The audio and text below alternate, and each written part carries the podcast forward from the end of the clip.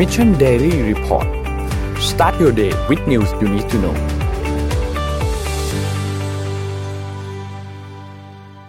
สวัสดีครับยินดีต้อนรับเข้าสู่ Mission Daily Report ประจำวันที่ 22 กันยา 2564 นะครับ วันนี้คุณอยู่กับเรา 3 คนตอน 7 โมงถึง 8 โมงเช้าครับ สวัสดีพี่แท็บสวัสดีพี่เอ็มครับ สวัสดีครับ ครับ วันนี้วันพุธแล้วนะครับ กลางสัปดาห์แล้วครับ เริ่มต้นวันกันด้วยการอัปเดตตัวเลขต่างๆ กันก่อนครับ วันนี้ ไปดูตัวเลขกันครับ เริ่มต้นที่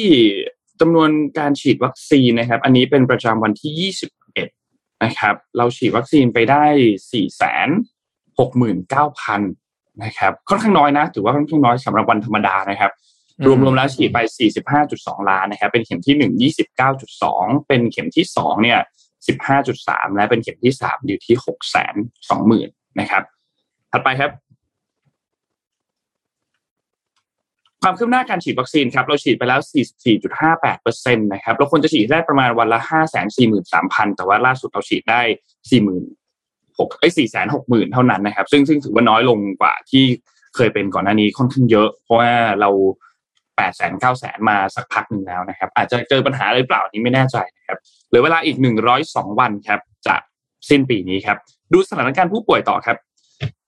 สถานการณ์ผู้ป่วยอยู่ในโรงพยาบาลตอนนี้ 40,000 ประมาณ 42,000 นะครับ อยู่ในโรงพยาบาลสนามประมาณ 90,000 คนนะครับ เป็นผู้ป่วยอาการหนักลดลง 34 คนอยู่ที่ 3,548 นะครับ และใส่เครื่องช่วยหายใจลดลง 14 คนนะครับ อยู่ที่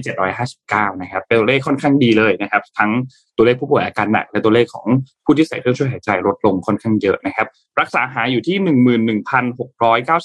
11,694 นะครับ ล่าสุด อันนี้คือข้อมูลเรื่องของสถานการณ์ผู้ป่วยล่าสุดครับ ไปดูถัดไปครับ ตัวเลขเศรษฐกิจครับ เริ่มต้นที่เซตครับบวก 0.74%ครับอยู่ที่ 1,614.86 นะครับและของต่างประเทศครับบวกทั้งกระดานเลยวันนี้ดาวโจนส์ครับบวก 0.05%นะครับ NASDAQ ครับบวก 0.34% NYSE ครับบวก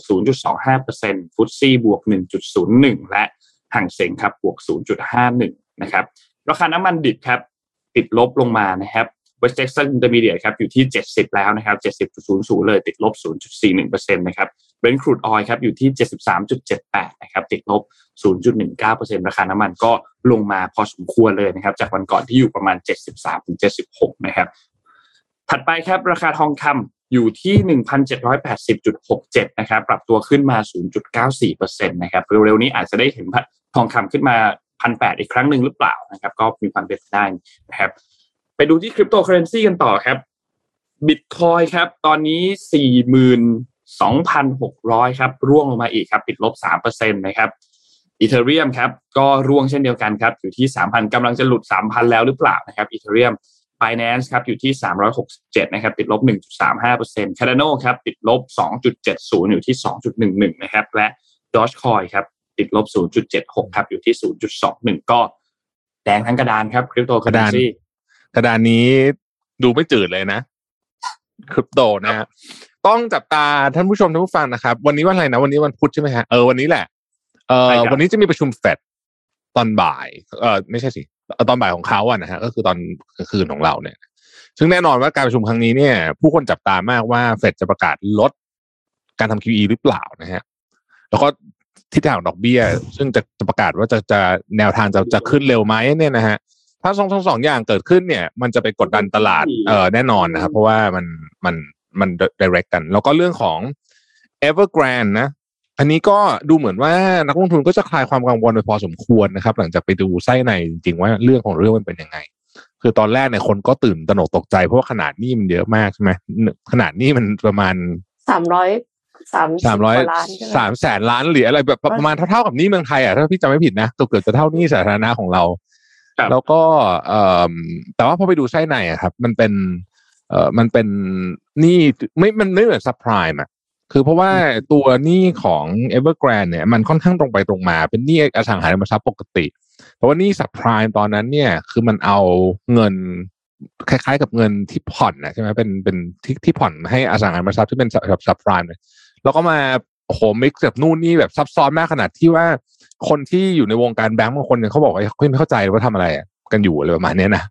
เสร็จแล้วมันก็มันยากมากแต่มันออกมากลายเป็นของที่เป็น product ที่ที่ดูดีเลยแต่ว่าจริงๆแล้วมีความเสี่ยงสูง แล้วก็นี่แหละมันก็โดมิโนนะครับ ก็อันนี้ต้องจับตามองประชุมวันนี้นะฮะอะวันนี้เราจะเข้าเรื่องเอ่ออะไรก่อนดีเอาเรื่องนี้ก่อนไหมเรื่องนี้นี่เป็นประเด็นร้อนระดับโลกนะฮะคือ เราเราพูดกันไปแล้วในข่าวน่าจะวันจันทร์หรือคานเกี่ยวเรื่องการซื้อเรือดำน้ำของของออสเตรเลียใช่ไหมทีนี้วันนี้อยากจะมาเล่าให้ฟังละเอียดละเอียดว่า มันเกิดอะไรขึ้นทำไม มันถึงเป็นประเด็นใหญ่โต แล้วก็ตอนนี้เนี่ยบังเอิญไม่ไม่รู้บังเอิญหรือเปล่าของพวกนี้ก็อาจจะไม่ได้บังเอิญนะเออเอ็มนนวันอาทิตย์เนี่ยเขาประชุมไอ้นี่กันอยู่ใช่ไหม UN ค่ะอ่าใช่ UNGA เอออยู่เนี่ยอยู่กันเต็มเลยนะฮะโอ้ไอ้ไบเดนก็อยู่ใครก็อยู่นะฮะโอ้ยเราเอ่อเรียนที่พูดถึงก็เปิดเปิดหัวประชุมมาเลยค่ะที่การก็เอาเรื่องอยู่เดี๋ยวนนท์เล่าให้ฟังใช่อืมคือปมมันก็เลยมีประเด็นเรื่องนี้ครับ คืออย่างนี้ ผมเล่าย้อนกลับไปก่อนนะฮะคือเมื่อประมาณสักเอ่อห้าปีที่แล้ว เมษายนปี2016นะครับ ตอนนั้นเนี่ยอดีตนายกรัฐมนตรีตอนนั้นเนี่ย คือมาลคอมเชิร์นบลูเนี่ยบอกว่าเอ่อบริษัทผลิตเรือดำน้ำสัญชาติฝรั่งเศสนะฮะ Naval Group ชนะการประมูล ได้สัญญาจัดซื้อจัดจ้างเรือดำน้ำ12ลำของรัฐบาลออสเตรเลียมูลค่านะห้าหมื่นล้านเหรียญแต่อันนี้คือเรือดำน้ำพลังงานดีเซลนะครับ คือเรือดำน้ำปกตินะฮะไม่ใช่นิวเคลียร์ไม่ใช่นิวเคลียร์ไม่ใช่นิวเคลียร์ก็ตกลงไปเรียบร้อยแล้วตั้งแต่ห้าปีที่แล้วนะสัญญงสัญญาก็ดำเนินมานะฮะมกราคมปี 2020สำนักงานผู้ตรวจเงินแผ่นดินของออสเตรเลียเนี่ย ก็คือคล้ายๆกับ เอ่อน่าจะคล้ายๆกับปปงปปชประมาณนี้นะเพราะว่าการจัดซื้อเรือดำน้ำดังกล่าวเนี่ยประสบกับความล่าช้าในการส่งมอบไปอีก 9 เดือนนะครับ แล้วก็งบประมาณเนี่ยบานปลายไปถึง 80,000 ล้านเหรียญสหรัฐนี่คือโครงการที่ทำกับเออเอ่อฝรั่งเศสฮะแล้วจัดว่าโครงการจัดซื้อนี้เรียกว่าอยู่ในระดับเสี่ยงสูง กุมภาพันธ์ 2021 ก็คือเมื่อ 6-7 เดือนที่ผ่านมานะฮะบอกว่างบประมาณบานปลายไปเป็น 90,000 ล้านเหรียญสหรัฐนะครับ แล้วก็ เอ่อเริ่มมีท่าทีไม่พอใจจากเจ้าหน้าที่ระดับสูงของทางออสเตรเลียต่อโครงการจัดซื้อเรือดำน้ำในครั้งนี้นะฮะมิถุนายน 2021 เอมมานูเอลมาครองเนี่ยออกแถลงการร่วมกับสกอตต์มอริสันนะฮะเพื่อเสริมสร้างความมั่นใจและยืนกรานว่าฝรั่งเศสจะยืนอยู่เคียงข้างออสเตรเลียในการรับมือแรงกดดัน แล้วก็ความตึงเครียดระหว่างออสเตรเลียกับจีนจำตอนนั้นได้ไหมเขาทะเลาะกันนะออสเตรเลียกับจีนไหนเรื่องวายขึ้นภาษีอะไรสักอย่างเนี่ยนะฮะค่ะ อย่างไรก็ตาม 4 วันก่อนหน้าการแถลงการ์มีรายงานว่าสกอตต์มอริสันเนี่ยนะครับหาลือรับกับสหรัฐ เพื่อจัดหาเรือดำน้ำพลังงานนิวเคลียร์แทนในที่ประชุม G7 เลยนะฮะตอนนั้นก็เป็นการประชุม G7 อยู่ กันยายน 2021 นะครับก็คือตอนนี้เนี่ยนะฮะสกอตต์มอริสันออกแถลงการยืนยันอย่างเป็นทางการ ว่าจะฉีกสัญญาเรือดำน้ำกับรัฐบาลฝรั่งเศส และไปทำข้อตกลงกับสหรัฐ และราชอาณาจักรแทน เพื่อจัดหาเรือดำน้ำพลังงานนิวเคลียร์ภายใต้ข้อตกลงความมั่นคงที่ชื่อว่า AUKUS AUKUS นะครับ มันน่าจะมาจาก Australia UKUS นี่แหละ คิดว่านะอืมตัวย่อมันนะนะฮะครับทีนี้ประเด็นก็คือตัวฝรั่งเศสเองเนี่ยไม่รู้มาก่อนเลยนะฮะ อยู่ดีๆ ก็ถูกฉีกสัญญาเลยนะครับ แน่นอนว่าวันรุ่งขึ้น 17 กันยายนเนี่ยนะฮะ 2021 เนี่ยเอมานูเอลมาครองโมโหมาก เรียกทูตประจำสหรัฐและออสเตรเลียกลับประเทศเป็นการด่วนนะครับ โดยถือว่าเป็นท่าทีที่ไม่เคยเกิดขึ้นมาก่อนระหว่างประเทศพันธมิตรที่เป็นมหามิตรอย่างฝรั่งเศสกับสหรัฐอเมริกาการเรียกเอกอัครราชทูตกลับเนี่ยถือเป็นเรื่องใหญ่มากนะครับ มีคนถามว่าทำไมถึงไม่ไปเรียกเออเอกอัครราชทูตอังกฤษกลับด้วย สงสัยไหม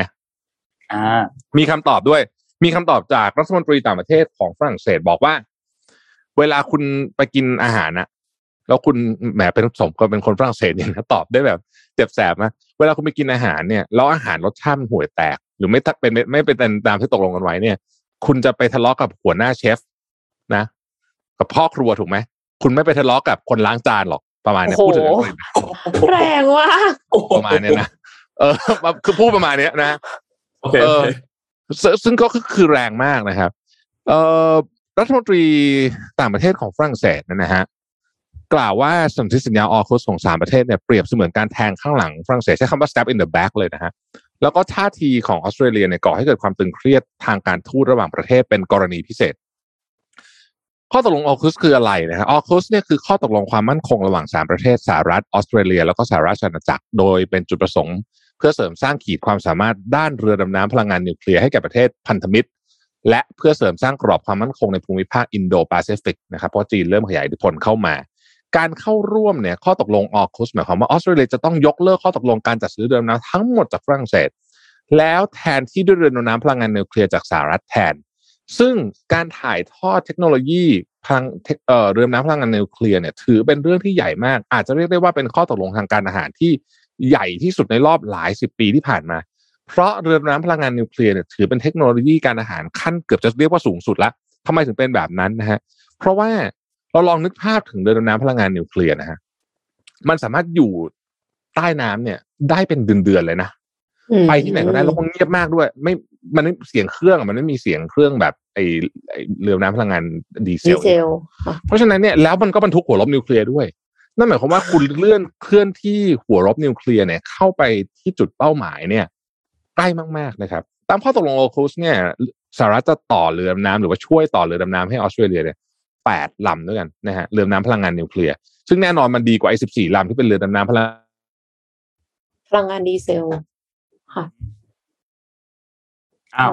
พี่แท็บตะค้างค่ะ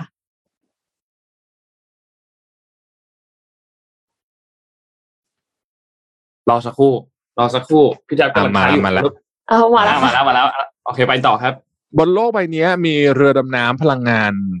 เอ่อนิวเคลียร์เนี่ยนะครับ แค่ หกประเทศเท่านั้นเอง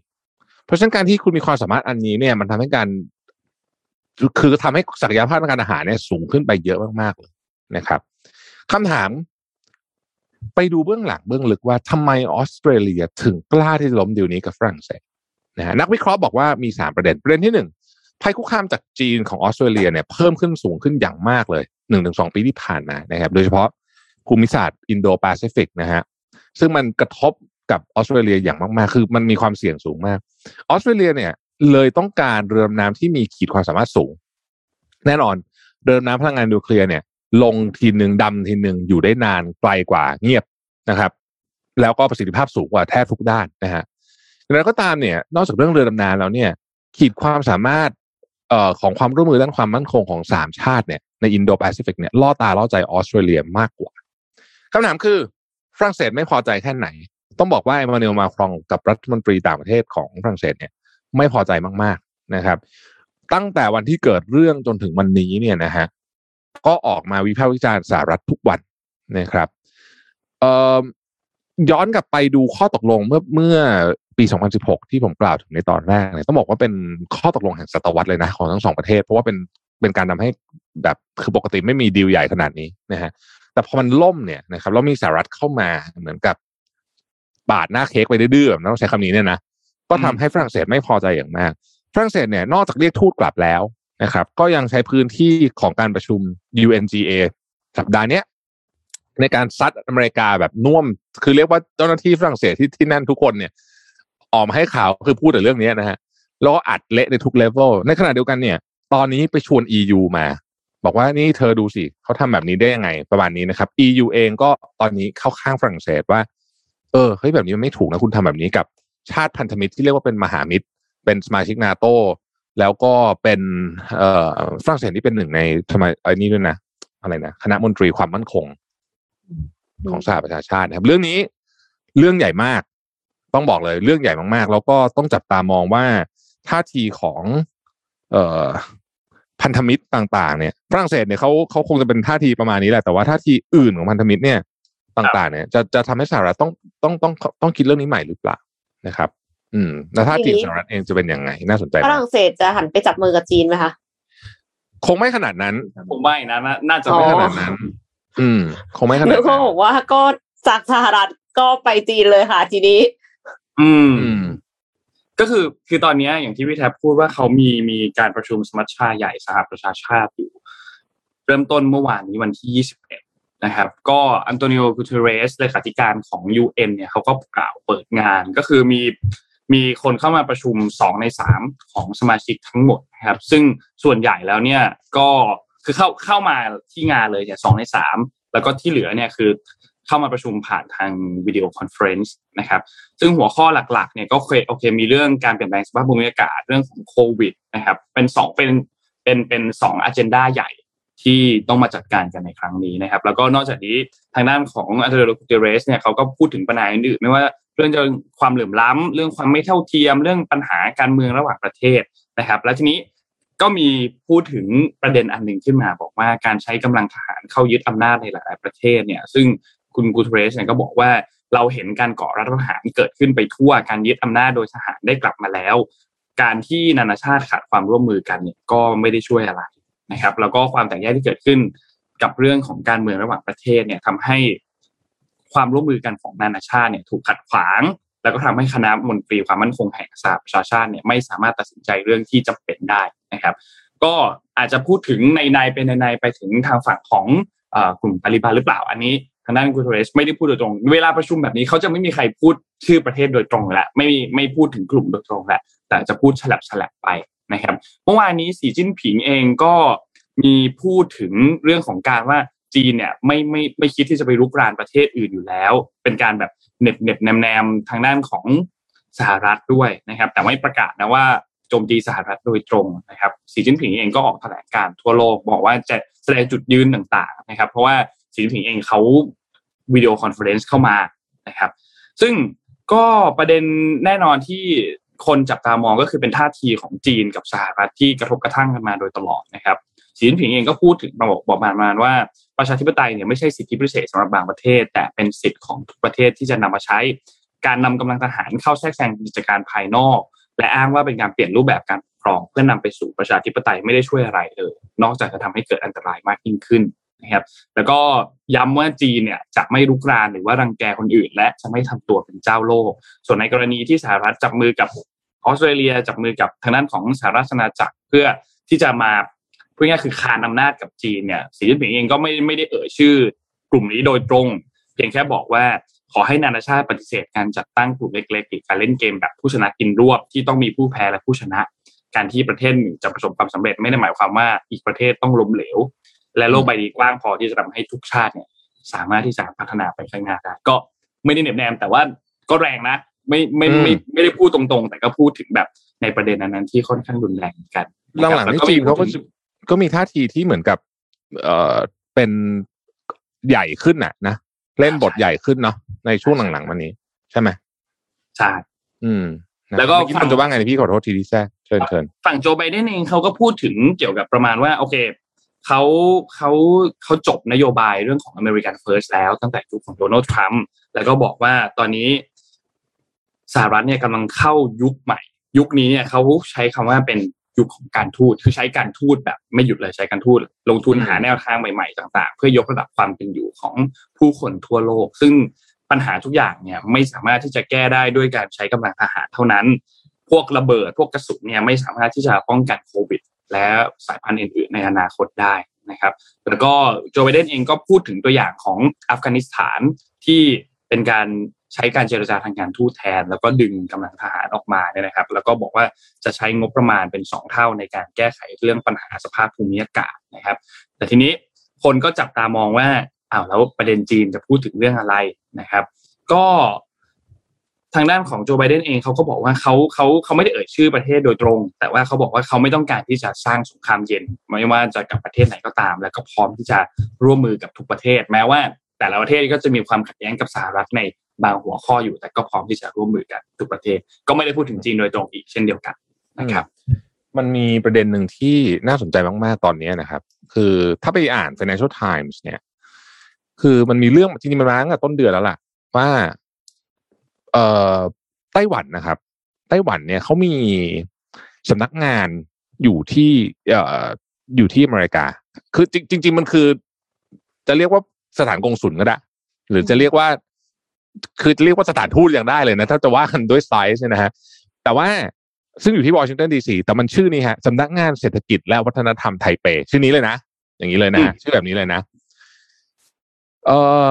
แหล่งข่าวจาก Financial Times เนี่ย บอกว่า ไต้หวันกำลังขอยื่นต่อสหรัฐ เพื่อที่จะเปลี่ยนชื่อสำนักงานเนี้ย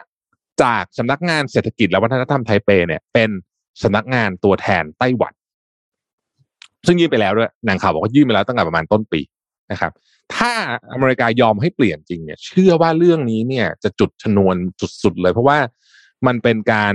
ยอมรับว่าเป็นประเทศใช่ไหมคะคล้ายเกือบจะเป็นอย่างนั้น คือคือเขายังไม่ยอมแต่ว่ามันค่อยๆเพิ่มเลเวลขึ้นมาแล้วเลเวลนี้หนักที่สุดเลย เอ่อเพราะสังเกตว่าก่อนหนั้นก็ชื่อสำนักงานก่อนหน้านี้ไม่มีคำว่าไต้หวันอยู่ ใช้คำว่าไทเปแทน แล้วก็อันนี้เปลี่ยนถ้าเปลี่ยนเป็นชื่อนี้มีคำว่าไต้หวันอยู่นะครับเรากำลังรอ confirm ว่าสหรัฐจะยอมเปลี่ยนไหมแต่ว่าเป็นมีความเป็นไปได้นะฮะเพราะว่า เพราะว่าสหรัฐนี่ทำอะไรแบบนี้มาหลายครั้งแล้วจำตอนที่เอ่อตอนตอนเอ่อไปเยือนไต้หวันรอบที่แล้ว เออ อะไรนะเรื่องที่ที่มีการไปเยือนไต้หวันป่ะคะ ไม่ไม่เรื่องโดนัลด์ทรัมป์ตอนโดนัลด์ทรัมป์ย้ายสถานทูตของอเมริกาไปที่เยรูซาเล็มอะอันนั้นอะ เรื่องอันนั้นก็เรื่องใหญ่มาก เพราะว่าคือมันเป็นพื้นที่ขัดแย้งไงแล้วก็อยู่ดีก็ย้ายสถานทูตไปใช่ไหมก็คือลักษณะมันมันมีความคล้ายกันในในในแง่มิติว่า โอเค เราเราเอาเหมือนกับ คล้ายๆ กับสัญลักษณ์ซิมโบลบางอย่าง ไปวางไว้ตรงนั้นนะครับ ต้องจับตาเรื่องนี้ ตอนนี้เนี่ย เอ่อ ท่าทีของอเมริกาน่าสนใจมากท่าท่าทีของโจไบเดนต้องบอกนี้น่าสนใจมากเพราะว่าหนึ่งเลือกตั้งกลางเทอมกำลังจะใกล้ๆแล้วนะอีกไม่แป๊บๆเดี๋ยวก็เลือกตั้งกลางเทอมแล้วนะฮะโลกมันหมุนเร็วมาก ทีนี้ก่อนที่จะเลือกตั้งกลางเทอมเนี่ย ตอนนี้โจไบเดนกำลังเจอศึกอยู่หลายด้านมากนะครับ ด้านที่หนึ่งก็คือเรื่องของอัฟกานิสถานยังไม่จบนะอ่าโอ้นนมีนนมีเสริมนิดเดียวเกี่ยวกับเรื่องของประเด็นตาลิบันก็คือเอ่อ BBC เนี่ยเขารายงานบอกว่าทางด้านของกลุ่มของ รัฐมนตรีต่างประเทศของตาลิบันเนี่ยก็ได้ได้ได้ทำการ request อะไปหาทางด้าน UN ด้วยว่าจะขอขึ้น address ต่อหน้าขอขึ้นพูดอะอย่างเป็นทางการต่อหน้า world leader ต่อหน้าผู้นำโลกที่ที่งานประชุม UN General Assembly ด้วยที่นิวยอร์กเนี่ยนะครับ ก็น่าสนใจมากว่าสุดท้ายแล้วเนี่ยจะสามารถได้ขึ้นพูดได้หรือเปล่านะครับเพราะว่าอย่างที่เราทราบครับว่าตอนนี้ทางฝั่งของตาลิบันทางฝั่งของอัฟกานิสถานเนี่ยไม่ไม่ไม่ได้ represent รัฐบาลเดิมแล้ว แต่เป็นรัฐบาลใหม่แล้วนะครับเพราะฉะนั้นเรื่องนี้น่าสนใจมากว่าสุดท้ายเราจะได้พูดหรือเปล่า ซึ่งเขาก็คาดกันว่าถ้าได้พูดจริงๆเนี่ยนะครับก็น่าจะเป็นวันสุดท้ายก็คือวันที่ 27 กันยายนนะครับ แต่อะไรก็ตามจะได้หรือไม่ได้ ต้องขึ้นอยู่กับการตัดสินใจของทางด้านของ UN ด้วยเหมือนกันคิดว่าได้ไหมครับคิดว่าคิดว่ามีโอกาสได้พูดไหมมีโอกาสมีโอกาสได้คือมันขึ้นอยู่กับว่าฝั่งของจีนกับรัสเซียเนี่ยนะฮะ จะว่าไงในที่ประชุม คือคือพวกนี้เขาน้ำหนักเยอะใช่ไหมเฮฟวีเวทอะก็ต้องสู้กันหน่อย และในขณะที่ คือถ้าเรามองว่าสหรัฐกับฝรั่งเศสตอนนี้ไม่น่าจะคุยกันเนี่ยนะฮะคือตอนนี้เสียงของพันธมิตรฝั่งตะวันตกอะน่าจะแตกออกเป็นสองสองซีกอยู่นะครับไกลๆเนาะเพราะฉะนั้นเรื่องเรื่องเรื่องนี้ก็อาจจะไม่แน่นะ ฝั่งฝรั่งเศสอาจจะอยากให้พูดก็ได้ เพราะว่ามันจะได้เป็นการย้ำแผล คือคนตัดสินใจเนี่ยจะมีทั้งหมดเก้าคนก็จะมีสมาชิกที่เป็นเขาเรียกว่า credential committee อยู่เป็นคณะกรรมการนะครับ ก็แน่นอนว่ารวมสหรัฐรวมจีนแล้วก็รวมรัสเซียอยู่ในนั้นด้วย ก็คงจะทะเลาะตบตีกันพอสมควรนะครั้งนี้นะน่าน่าสนใจครับว่าแต่ว่าดูจากท่าทีของเอมมานูเอลมาครองสีหน้าแววตาภาษากายแล้วเนี่ย ก็ต้องบอกว่าไม่พอใจมากๆเหมือนเป็นการฉีกหน้าเขาด้วย แล้วก็ที่สำคัญมากๆ เรื่องหนึ่งที่ทางนัก ทางนักวิเคราะห์เข้ามาบอกคือว่า มันแปลกมากที่เรื่องนี้มันเกิดขึ้นโดยไม่มีการแจ้งล่วงหน้านะคือคล้ายๆกับว่าฝรั่งเศสเนี่ยจะรู้ เหมือนรู้ก่อนนักข่าวนิดเดียวอะแป๊บเดียวใช่อ่ารู้ก่อนนักข่าวแป๊บเดียวนะครับเพราะฉะนั้นนี่แหละ น่าจะเป็นประเด็นที่เอ่อสำคัญมากนะครับอะเราไปข่าวอื่นบ้างไหมฮะน้องเอ็มเชิญครับ ขอขั้นรายการด้วยการแจกหนังสือก่อนเลยแล้วกันนะคะ วันนี้เรามีหนังสือดีๆจาก SCB มาแจกคุณผู้ชมทุกท่านกันค่ะ แต่ว่าต้องชิงกันหน่อยนะคะ เพราะว่ามีสามรางวัลค่ะ กับหนังสือเล่มนี้เลยค่ะ ชื่อว่าตัวคุณคือศัตรูนะคะ หนังสือเล่มนี้เนี่ยบอกไว้ว่า ในตัวคุณมีศัตรูร้ายกาจซ่อนอยู่ทำลายหน้าที่การงานของคนหนุ่มสาวอนาคตไกล มันทำให้บริษัทยักษ์ใหญ่ล่มสลายในชั่วข้ามคืน มันทำให้คนที่หวังดีต่อกันมากที่สุด กลายเป็นศัตรูในพริบตา ชื่อของมันก็คืออีโก้นั่นเองค่ะ แต่ในขณะเดียวกันมันก็ผลักดันให้เกิดความมุ่งมั่น ความทะเยอทะยาน และความคิดสร้างสรรค์ที่ขับเคลื่อนความก้าวหน้าของมนุษยชาติ นี่คือสิ่งลึกลับที่มีความสำคัญต่อมนุษย์มากที่สุด แต่มนุษย์ก็เข้าใจมันน้อยที่สุดเช่นกัน บางท่านอาจจะรู้จักกับคำว่าอีโก้อยู่แล้ว แต่ว่าจะทำยังไงให้เราเข้าใจมันได้มากที่สุด หนังสือเล่มนี้จะเป็นคำตอบกับเราได้ค่ะ ชวนคุณผู้ชมทุกท่านมาแสดงความคิดเห็นกันว่า คุณมีวิธีรับมืออย่างไร หากต้องทำงานร่วมกับคนที่มีอีโก้สูง มาช่วยกันแชร์ไอเดียประสบการณ์ แล้วก็รอรุนรับหนังสือดีๆ กันไปเลยนะคะ ที่สำคัญอย่าลืมแชร์ไลฟ์นี้ด้วยค่ะคำถามคือ คุณมีวิธีรับมืออย่างไร หากต้องทำงานร่วมกับคนที่มีอีโก้สูงนะคะ ร่วมสนุกกันค่ะ โอเค เอ็มพาไปต่อที่ข่าวสักข่าวหนึ่งก่อนแล้วกันนะคะ เป็นข่าวเรื่องเกี่ยวกับคริปโตเคอเรนซีค่ะ แต่ว่าเป็นประเทศเพื่อนบ้านของเราเองนะคะ ลาวค่ะ อนุญาตให้บางบริษัทเนี่ยซื้อขายแล้วก็ขุดบิตคอยน์ด้วยพลังงานน้ำได้ค่ะ มี Financial Times แล้วก็หลายสำนักข่าวเนี่ยนะคะ รายงานว่าประเทศลาวเนี่ยอนุมัติการขุดและซื้อขายสกุลเงินดิจิทัลด้วยพลังงาน ไฟฟ้าจากน้ำค่ะ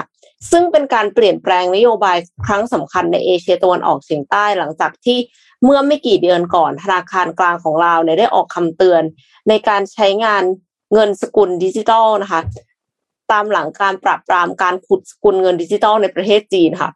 ขณะที่นักวิเคราะห์เนี่ยมองว่าการเคลื่อนไหวนี้เป็นการเคลื่อนไหว เพราะว่าเราเห็นว่าจะมีรายได้ เข้ามาทดแทนรายได้ที่เสียไปในช่วงของโควิด -19 ที่หายไปจากการท่องเที่ยวค่ะ แล้วเราก็มีแหล่งพลังงานไฟฟ้าจากน้ำเนี่ยเยอะมากด้วยนะคะเราแต่เดิมเนี่ยเขาพยายามจะเป็น Battery of Asia ที่แบบก็คือมีเขื่อนผลิตไฟฟ้าเยอะมากค่ะ ด้านสำนักนายกรัฐมนตรีของเราเนี่ยประกาศว่ามีบริษัท 6 แห่ง รวมถึงกลุ่มก่อสร้างและธนาคารได้รับการอนุญาตให้มีอำนาจในการเริ่มขุด และ ซื้อขายสกุลเงินดิจิทัล ไม่ว่าจะเป็น Bitcoin Ethereum หรือว่า Litecoin นะคะ หลังจากที่ธนาคารกล่าวออกมาเตือนเนี่ยค่ะ กระทรวงต่างๆ ของรัฐบาลจะทำหน้าที่ร่วมกันกับธนาคารแห่งประเทศลาวและบริษัทพลังงานไฟฟ้าลาวนะคะ ซึ่งเป็นหน่วยงานสาธารณูปโภคระดับชาติ เพื่อควบคุมอุตสาหกรรมในการขุด และซื้อขายสกุลเงินดิจิทัลในครั้งนี้ ส่วนผลการสอบสวนและปรึกษาหารือ จะยังมีการพูดคุยกับ รัฐบาลเนี่ยภายในเดือนนี้ค่ะ ก็คือเป็นปลายเดือนนี้ยังไม่ทราบว่าผลจะเป็นยังไงนะคะ แต่ว่าที่ปรึกษาทางธุรกิจเนี่ยเขาก็กล่าวว่าหนึ่งในข้อจำกัดหลักของการขุดคริปโตคือต้องใช้พลังงานมหาศาล ซึ่งการใช้พลังงานไฟฟ้าจากน้ำเนี่ย ก็อาจจะทำให้ดูดีขึ้นในฐานะที่ว่ามันไม่ได้แบบไม่ได้เป็นการปล่อยก๊าซคาร์บอนขนาดนั้นเลยอะค่ะ ก็เป็น renewable energy ท่ามกลาง ท่ามกลางกระแสที่ที่บอกว่าการขุดบิตคอยน์การขุดคริปโตทำให้โลกร้อน อืมท่าทีของธนาคารกลางแล้วก็เจ้าหน้าที่รัฐหลายประเทศเกี่ยวกับคริปโตเคอเรนซีน่าสนใจนะ เราต้องคอยจับตามองนะครับว่าเป็นยังไงบ้างเชื่อว่าประชุมเฟดครั้งนี้ก็จะต้องมีการพูดถึงเรื่องนี้สักหน่อยแหละ นิดนึง เพราะว่าเออเราจะเห็นว่าหลังๆเนี่ยมีคนออกมาพูดประเด็นนี้เยอะแล้วก็จะแตกเป็นสองฝ่ายค่อยค่อนข้างชัดเจน ฝั่งหนึ่งก็สนับสนุนอีกฝั่งหนึ่งก็ ก็นั่นแหละนะคัดค้านหรือว่า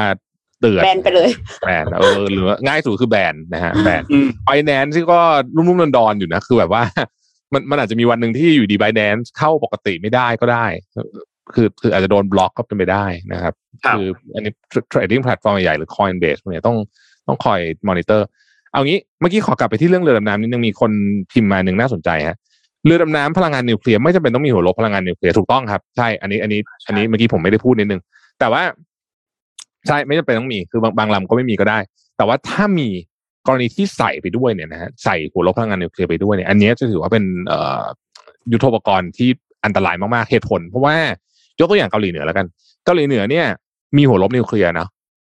ใช่ไหมคือตัวนิวเคลียร์เนี่ยมีหัวลบเนี่ยมีประเด็นก็คือไม่มี delivery system ฮะตอนนี้ที่เกาหลีเหนือไม่ได้เป็นเขาเรียกว่าอะไรนะไม่ได้เป็นเทรดกับสหรัฐใหญ่มากๆ เพราะว่า เกาหลีเหนือไม่มีสิ่งที่เรียกว่า ICBM คือจรวดที่แบบยิงข้ามหมื่นกว่ากิโลอะได้อะ ยิงข้ามทวีปอะ ไม่มี มีแต่ระยะสั้นกับระยะกลาง เพราะฉะนั้นเนี่ยเอ่อ delivery system ไม่มี แต่ว่าเรือดำน้ำพลังงานนิวเคลียร์เนี่ยถ้าใส่หัวลบนิวเคลียร์เข้าไป มันก็คือ delivery system แบบหนึ่งเพราะว่ามันเอาไปจ่อสมมติเมืองไทยอย่างเงี้ยนะมาจ่ออยู่ตรงแบบอ่าวไทยเนี่ยขอบขอบเนี่ยเราก็ไม่รู้ อืมรู้รู้รู้ตอนถูกยิงแล้วอะ ดังนั้นเนี่ยมันจึงมันจึงเป็นเรื่องที่น่ากลัวมากๆนะแล้วแล้วก็ทำไมหลายประเทศถึงถึงถึงกังวลในประเด็นนี้ แต่คิดว่าประเด็นแค่นี้มันอาจจะมันมันอาจจะไม่ใช่ประเด็นอย่างอย่างเดียวหรอกจริงความตึงเครียดระหว่างจีนกับสหรัฐเนี่ยก็ก็ก็เออไม่ใช่ฝรั่งเศสกับสหรัฐเนี่ยมันมีต้นตอมาอีกหลาย ๆ เรื่องว่าไหนเดี๋ยวถ้ามีเวลานะครับจะเล่าให้ฟังในพอดแคสต์กันมันยาว นะเล่าในข่าวจะไม่นั่นมันมีประวัติศาสตร์ของมันอยู่ที่น่าสนใจทีเดียว มาตั้งแต่รัฐบาลก่อนหน้านี้แล้วด้วยซ้ำนะครับ อืมอะเรามีนนพาไปตอนเจ็ดโมงครึ่งกันหน่อยดีกว่าฮะเจ็ดโมงครึ่งวันนี้นะครับ เมื่อสัปดาห์ที่แล้วเนี่ยวันพุธที่แล้วเราไม่มีเราพักไป Money Mission นะครับ วันนี้เรามีครับ Money Mission by SCB ภารกิจรอบรู้เรื่องเงินทองครับ หัวข้อวันนี้สนุกมากเดี๋ยวจะชวนพี่ๆคุยด้วย วันนี้เราพูดถึงหัวข้อ passion investment ครับ passion investment เนี่ยแปลภาษาไทยเอาแบบง่ายๆ คือการลงทุนในของสะสมที่เรามีความชอบ พี่ๆมีของสะสมไหมฮะพี่เอ็มมีไหมครับ ไม่มีค่ะพี่ทับมีหไม่คมีรับตังค์มีมีมีบ้างไม่มีบ้างอ่าโอเค ก็หลาย ๆ ท่านเนี่ยอาจจะมีของสะสมที่เป็นของมีมูลค่า แล้วก็ต้องบอกว่า การลงทุนในของสะสมบางอย่างไม่ใช่ทุกอย่างนะครับ บางอย่างเนี่ยมันก็ สร้างกำไรเกิดขึ้นมาได้จริงๆ แต่ที่สำคัญคือเราต้องหนึ่งเลยคือ เราต้องมีความรู้มีความเชี่ยวชาญกับของสะสมในเรื่องนั้นๆ แล้วก็รู้ว่าความเคลื่อนไหวของตลาดที่เกี่ยวกับข้อมูลอันนี้เนี่ยเขาเคลื่อนไหวกันยังไงบ้างมูลค่ามันเปลี่ยนแปลงไปยังไงบ้าง แล้วก็สามารถที่จะวิเคราะห์คุณค่าของสิ่งของสิ่งนั้นได้นะครับ ซึ่งถ้าเรารู้สามเรื่องนี้หลักๆแล้วเนี่ยเราก็มีโอกาสที่จะสามารถหากำไรจากของสะสมนั้นได้ เขามีการทำข้อมูลอันหนึงน่าสนใจมากในปี 2021นี่แหละจากข้อมูลของ Knight Frank นะครับเป็นเว็บไซต์ด้านการลงทุนเขาบอกว่าในช่วง 10 ปีที่ผ่านมาเนี่ยมีของสะสมที่มูลค่าเพิ่มขึ้นสูงหลายอันมากนนยกตัวอย่าง รถยนต์คลาสสิกเนี่ยมูลค่าเพิ่มขึ้น 193เปอร์เซ็นต์วิสกี้หายากเนี่ยนะครับมูลค่าเพิ่มขึ้น 478เปอร์เซ็นต์นะครับแล้วก็มีตัวอื่นนาฬิกาข้อมือเพิ่มขึ้น 89เปอร์เซ็นต์นะครับมีพวกงานศิลปะที่เพิ่มขึ้น 71เปอร์เซ็นต์พวก อัญมณีต่างๆ เพิ่มขึ้นประมาณ 60เปอร์เซ็นต์นะครับมีเพชรมีอะไรประมาณ 30ถึง40เปอร์เซ็นต์ซึ่งหลายๆ อันเนี่ยต้องบอกว่าอันนี้เราก็พอจะคาดได้เนาะว่ามันเป็นสิ่งของที่มีมูลค่าแล้วก็คาดว่ามันน่าจะน่าจะเพิ่มมูลค่าสูงขึ้นไป แต่มันมีของบางอันที่เป็นของสะสมแปลกๆครับ ซึ่งเราไม่คิดว่ามันจะได้ผลตอบแทนดีขนาดนั้น มีงานวิจัยอันหนึ่งครับจากมหาวิทยาลัย Higher School of Economics อยู่ในรัสเซียนะครับเขาบอกว่า ในปี 1987 จนถึงปี 2015 เนี่ย การลงทุนในตัวต่อเลโก้เนี่ย ให้ผลตอบแทนเฉลี่ย อันนี้ต่อปีคือ 11เปอร์เซ็นต์11เปอร์เซ็นต์นะ11เปอร์เซ็นต์นี่เยอะนะ เพราะว่ามันเทียบเท่ากับการลงทุนในแบบหุ้นที่พื้นฐานโอเค แล้วลงทุนระยะยาวเลยนะ ก็คือตอบแทนประมาณปีหนึ่งประมาณ 10เปอร์เซ็นต์เนี่ย อันนี้เลยน่าสนใจมาก แล้วที่สำคัญคือมันมากกว่าตอนนั้นมากกว่าพันธบัตรรัฐบาล มากกว่าทองคำมากกว่าหุ้นหลาย ๆ ตัวด้วย แล้วก็ถ้าเป็นชุดตัวตัวต่อเลโตเลโก้ที่แบบ มีชื่อเสียงเนี่ยอย่างเช่นของพวก Star Wars หรือห้องหรือว่าก็เป็นแบบแลนด์มาร์กต่างๆ พวกทัชมาฮาลหอไอเฟลที่ผลิตครับผลิตเป็น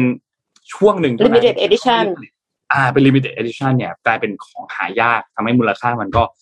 เพิ่มสูงขึ้นมา และที่สำคัญคือ ถ้าเป็นกล่องที่ยังไม่เคยเปิดเลยเนี่ย ยิ่งสูงครับราคายิ่งสูงดีดขึ้นมาอีกประมาณ 20-30%เลย แล้วก็นอกจากนี้ยังมีพวกการ์ดด้วย ไม่รู้เคยเล่นการ์ดไหมแต่ตอนเด็กๆตอนเด็กๆนนท์จะเคยเล่นการ์ดแต่ว่าสมัยนี้เขาจะเล่นการ์ดโปเกมอนกันเยอะ ตอนเด็กๆของนนท์มันเป็นเป็นเล่นการ์ดการ์ดยูกิ อืมเคยได้ยินอ่าค่าตอบไอ้พวกผลตอบแทนที่เวลาเราเอาไปขายพวกการ์ดที่มันหายากๆเนี่ยมันสูงมากนะครับมันก็โอเคมันแน่นอนมันขึ้นอยู่กับความหายากความ rare เพราะว่าพวกการ์ดพวกนี้เนี่ยเขาจะเปิดมาเป็นแพ็คเปิดเป็นซองเปิดมาใช่ไหม แล้วก็จะเป็นพวกแบบเกรดของการ์ด มันก็จะมีการ์ดที่เป็นระดับ rare ระดับ super rare ระดับอะไรพวกนี้มันมันจะแล้วแต่ว่ามันมีความ rare มากแค่ไหนราคาก็จะยิ่งสูง ซึ่งอย่างบริษัท Beckett เนี่ยนะครับเขาใช้คะแนนอันหนึ่งที่เขายอมรับกันทั่วโลกเขาเรียกว่า PSA เป็นการให้คะแนนในเรื่องของด้านสภาพการ์ดเป็นหลัก ซึ่งคะแนนเต็มเนี่ยก็คือ 10 10 คะแนนก็คือเป็นคะแนนที่สภาพการ์ดดีที่สุด มันมีการ์ดอันหนึ่งครับเป็นการ์ดอ่าทางด้านซ้ายเนี่ย เป็น first first edition shadowless Charizard อันนี้เป็นระดับ PSA 10 มูลค่าการประมูลให้ทายครับว่าอยู่ประมาณเท่าไหร่ ไม่กล้าทายเลยของพวกเนี้ยอะบอกเลยแล้วกัน 12.3 ล้านบาทครับ ถูกประมูลไปเมื่อปี 2020 การ์ดใบนี้ใบเดียวนะครับ แล้วก็ทางด้านขวาครับทางด้านขวานี่เป็นการ์ดเอ่อ Japanese Top Sun Charizard นะครับ เป็น Sky Blue Back นะครับ PSA 10 เหมือนกัน นะครับการ์ดใบนี้เนี่ยเป็นการประมูลขายไปในไทยนะครับคนคนคนที่ประมูลขายเนี่ยเป็นคนไทย และประมูลออกไปได้ราคา 16 ล้านบาทครับไปทั้งหมด16 ล้านบาท ซึ่งพวกการ์ดจริงๆนอกจากพวกการ์ดการ์ตูนที่เป็นการ์ดแบบโปเกมอนแล้วเนี่ยก็ยังมีการ์ดอื่นๆอีก เช่นพวกแบบการ์ดของนักกีฬานะครับอย่างการ์ดของโฮนัสแวกเนอร์เนี่ยก็ขายไปได้ในราคา 220 ล้านบาท อืม 220ล้านในบาทการ์ดนักกีฬานึกออกเออเป็นการ์ดใช่พวกใช่นักเบสบอลการ์ดอะไรพวกใช่นี้เป็นการ์ดเบสบอลซึ่งซึ่งต้องบอกว่าพวกราคาที่แบบเป็นการ์ดราคาแพงเนี้ยมันเป็นการ์ดที่แบบมีความเก่ามาก เพราะว่าราคามันมันมาตั้งแต่ผลิตในปี1909อะจช่วงนั้นอะคือแบบย้อนย้อนกลับไปนานมากๆแล้วก็หายากมากแล้วรวมถึงเป็นนักเบสบอลที่ที่บอกว่าเป็นทุกขนาดนามว่าเป็นนักนักกีฬาที่เก่งที่สุดผู้เล่นที่ดีที่สุดตลอดกาลด้วยนะครับแล้วนอกจากนี้ครับก็มีของสะสมที่เป็นพ วกอย่างเช่นหนังสือ The Hobbit นะครับของปากกาจากจากปลายปากกาของ J.R.R. Tolkien นะครับ ซึ่งราคาตีพิมพ์ฉบับครั้งแรกเนี่ยราคาสูงถึงประมาณ 6 6 0 0 0 0 บาทนะครับ ซึ่งต้องบอกว่าพวกหนังสือพวกนี้ที่เป็นหนังสือหายากเนี่ยนะครับ ราคามันก็พุ่งสูงขึ้นไปเรื่อยๆทีนี้เรารู้แล้วมันมีอะไรบ้าง เราพูดถึงข้อดีข้อเสียของมันบ้าง ข้อดีเนี่ยโอเคแน่นอนเลย ของบางอย่างเนี่ยมันไม่มีราคาอ้างอิงเนาะมันไม่เหมือนพวกกองทุนไม่เหมือนหุ้นที่จะมีราคาอ้างอิง คนจะตัดสินใจขายหรือซื้อเนี่ยเขาก็อ้างอิงจากตัวราคานี้ แต่พวกของสะสมอันนี้เนี่ยมันจะอ้างอิงจากความพึงพอใจของคนซื้อและของคนขายนะครับ ซึ่งทำให้การที่เราสะสมของที่เรารักเนี่ยมันก็อาจจะเป็นหนึ่งเลยคือ เราลงทุนเข้าไปในมันด้วย ขายเพื่อทำกำไรด้วย และเป็นการเพิ่มความสุขทางจิตใจด้วยนะครับ หรืออาจจะมาตั้งโชว์ก็ได้ อาจจะเห็นหลายๆคนบางคนที่ เขาซื้อพวกหุ่นที่เป็นแบบโมเดลเรซินเป็น figure มาตั้งโชว์อยู่ที่บ้านอะไรเงี้ยก็เป็นของแต่งบ้านได้ด้วย แล้วก็มีกลุ่มที่เป็นกลุ่มผู้ซื้อเฉพาะเจาะจงด้วยที่เป็นแบบกลุ่มซื้อขายเลยกับนาฬิกากลุ่มซื้อขายวิสกี้กลุ่มซื้อขายพวกอัญมณีอะไรเงี้ยก็จะมีการมาพบปะพูดคุยกันสร้าง community กันเกิดขึ้น แต่ว่าแน่นอนครับ ข้อเสียก็มีครับ ข้อเสียของมันก็คือหนึ่งเลยคือ ไม่ใช่ของทุกอย่างที่เราชอบมันจะทำเงินได้ มันมีบางอย่างที่มันไม่ได้มี demand อยู่ในตลาดเนี่ยก็ไม่สามารถที่จะทำเงินจากมันได้เหมือนกันนะครับ และความรู้ในการลงทุนครับถ้าหากว่าเราไม่มีความรู้ในสิ่งที่เราเข้าไปลงทุนจริงๆ อันนี้ไม่ได้พูดถึงแค่เรื่องของการลงทุนแบบสิ่งของสะสมเท่านั้น แต่มันทุกเรื่องเลย ถ้าเราไม่ไม่รู้เรื่องนั้นเนี่ยไม่มีความรู้ในการจะไปลงทุนเพื่อหวังจะได้ผลกำไรกลับมาเนี่ยมันก็ยากมาก แล้วก็ข้อสุดท้ายคือเรื่องของการ ค่าใช้จ่ายในการบำรุงรักษาครับพวกสิ่งของพวกนี้ที่มันมีมูลค่าต่างๆ เนี่ย สภาพของมันเนี่ยเป็นสิ่งที่สำคัญมากๆถ้าสภาพมันเสียไปดูแลรักษาไม่ดีเนี่ย ราคามันก็ตกลงไปเยอะมากๆนะครับ เพราะฉะนั้นทริคสำคัญเอามาฝากกันหนึ่งเลยคือเราต้องรู้จักตลาดครับสองรู้จักว่าแหล่งสินค้าของสินค้าเนี้ยมันมาจากไหน แล้วก็ต้องมีทักษะเยอะๆ เอาให้รอบด้านที่สุด สามารถดูได้ว่าของแท้เป็นยังไงของปลอมเป็นยังไงนะครับ เพราะว่าเมื่อไหร่ก็ตามที่ของสินค้ามันราคาสูง ของปลอมก็จะเริ่มออกมานะครับ แล้วก็รู้ว่าอะไรที่เป็นสินค้ายากจริงทำราคาได้สูงจริง รู้ว่าจะประเมินมูลค่ามันยังไง รู้ว่าตลาดราคาตลาดตอนนั้นเป็นยังไง การเปลี่ยนแปลงของมันจะเกิดขึ้นจากปัจจัยอะไรบ้าง แล้วก็รู้ประวัติครับ เพราะว่าคนเราเนี่ยจะซื้อของอะไรเนี่ยต้องมี storyมา story ของมัน เรื่องนี้สำคัญมาก การ์ดใบนี้เนี่ยเป็นการ์ดที่ผมได้มาจากคุณตาในสมัยนั้น เป็นการ์ดเบสบอลที่ผลิตมาในถ้ามันมี story เนี่ย เรื่องราวของมันจะทำให้ราคาสินค้าสูงขึ้น สามารถที่จะหาได้ถาเขาสามารถที่จะขายได้มีราคามากยิ่งขึ้นนะครับฉะนั้นก็ต้องเข้าใจเรื่องนี้ให้เยอะๆถึงจะเข้าไปลงทุนพวกนี้นะครับ และที่สำคัญคือ passion investment เนี่ยเป็นการลงทุนที่อันหนึ่งต้องบอกว่าน่าสนใจนะพอสมควรเลย เพราะว่าเราเริ่มลงทุนจากสิ่งที่เราชอบนะแล้วค่อยๆ ต่อยอดมาเพิ่มเติมขึ้นมาเรื่อยๆตอนนี้เนี่ยโซเชียลมีเดียมันก็ทำให้แต่ละอย่างมันง่ายขึ้น การรวมตัวกันของคนที่ชอบเรื่องเดียวกันเนี่ย มันเจอกันได้ง่ายมากขึ้นนะครับ เพราะฉะนั้นก็น่าสนใจไม่ได้ขายกันแค่ในวงใกล้ๆเราแล้วแต่ว่าสามารถขายไปต่างประเทศขายไปทั่วโลกได้นะครับ ก็ฝากไปด้วยครับกับ Money Mission by SCB ครับภารกิจรอบรู้เรื่องเงินทองครับ เดี๋ยวขอแก้ปัญหาเรื่องเสียงใน YouTube กับ Clubhouse นิดนึงนะครับ ต้องขออภัยทีมงานกำลังดูอยู่นะฮะว่าเกิดอะไรขึ้นนะครับ วันนี้ยูทูบให้แปลกเนาะปกติเราจะแบบว่า Facebook ค้าง Facebook ค้างแล้ววันนี้เป็น YouTube ค้างแปลกๆเทคนิคกลิชเกิดขึ้นได้เกิดขึ้นได้อะเล่าเล่าเรื่องเรื่องเมื่อกี้ที่นนเล่าน่าสนใจ แล้วก็หลายเรื่องก็ก็ก็เอ่อบอกต้องบอกว่าตลาดบางอย่างเนี่ยช่วงสิบปีที่ผ่านมาเนี่ยโอ้โหมันขยับกระเยื่อนขึ้นตัวเยอะจริงๆยกตัวอย่างเช่นนาฬิกาสะสมใครเล่นนาฬิกาน่าจะพอรู้ เอ่อโอ้โหดูเดือดมากแล้วนาฬิกาเป็นของที่ liquidity สูงมากนะครับหมายถึงว่าถ้าเกิดคุณไม่ได้เล่นยี่ห้อประหลาดจริงๆเนี่ยนะถ้าเป็นอันที่เขานิยมนิยมกัน ยังไงก็คือขายได้ทันทีอะ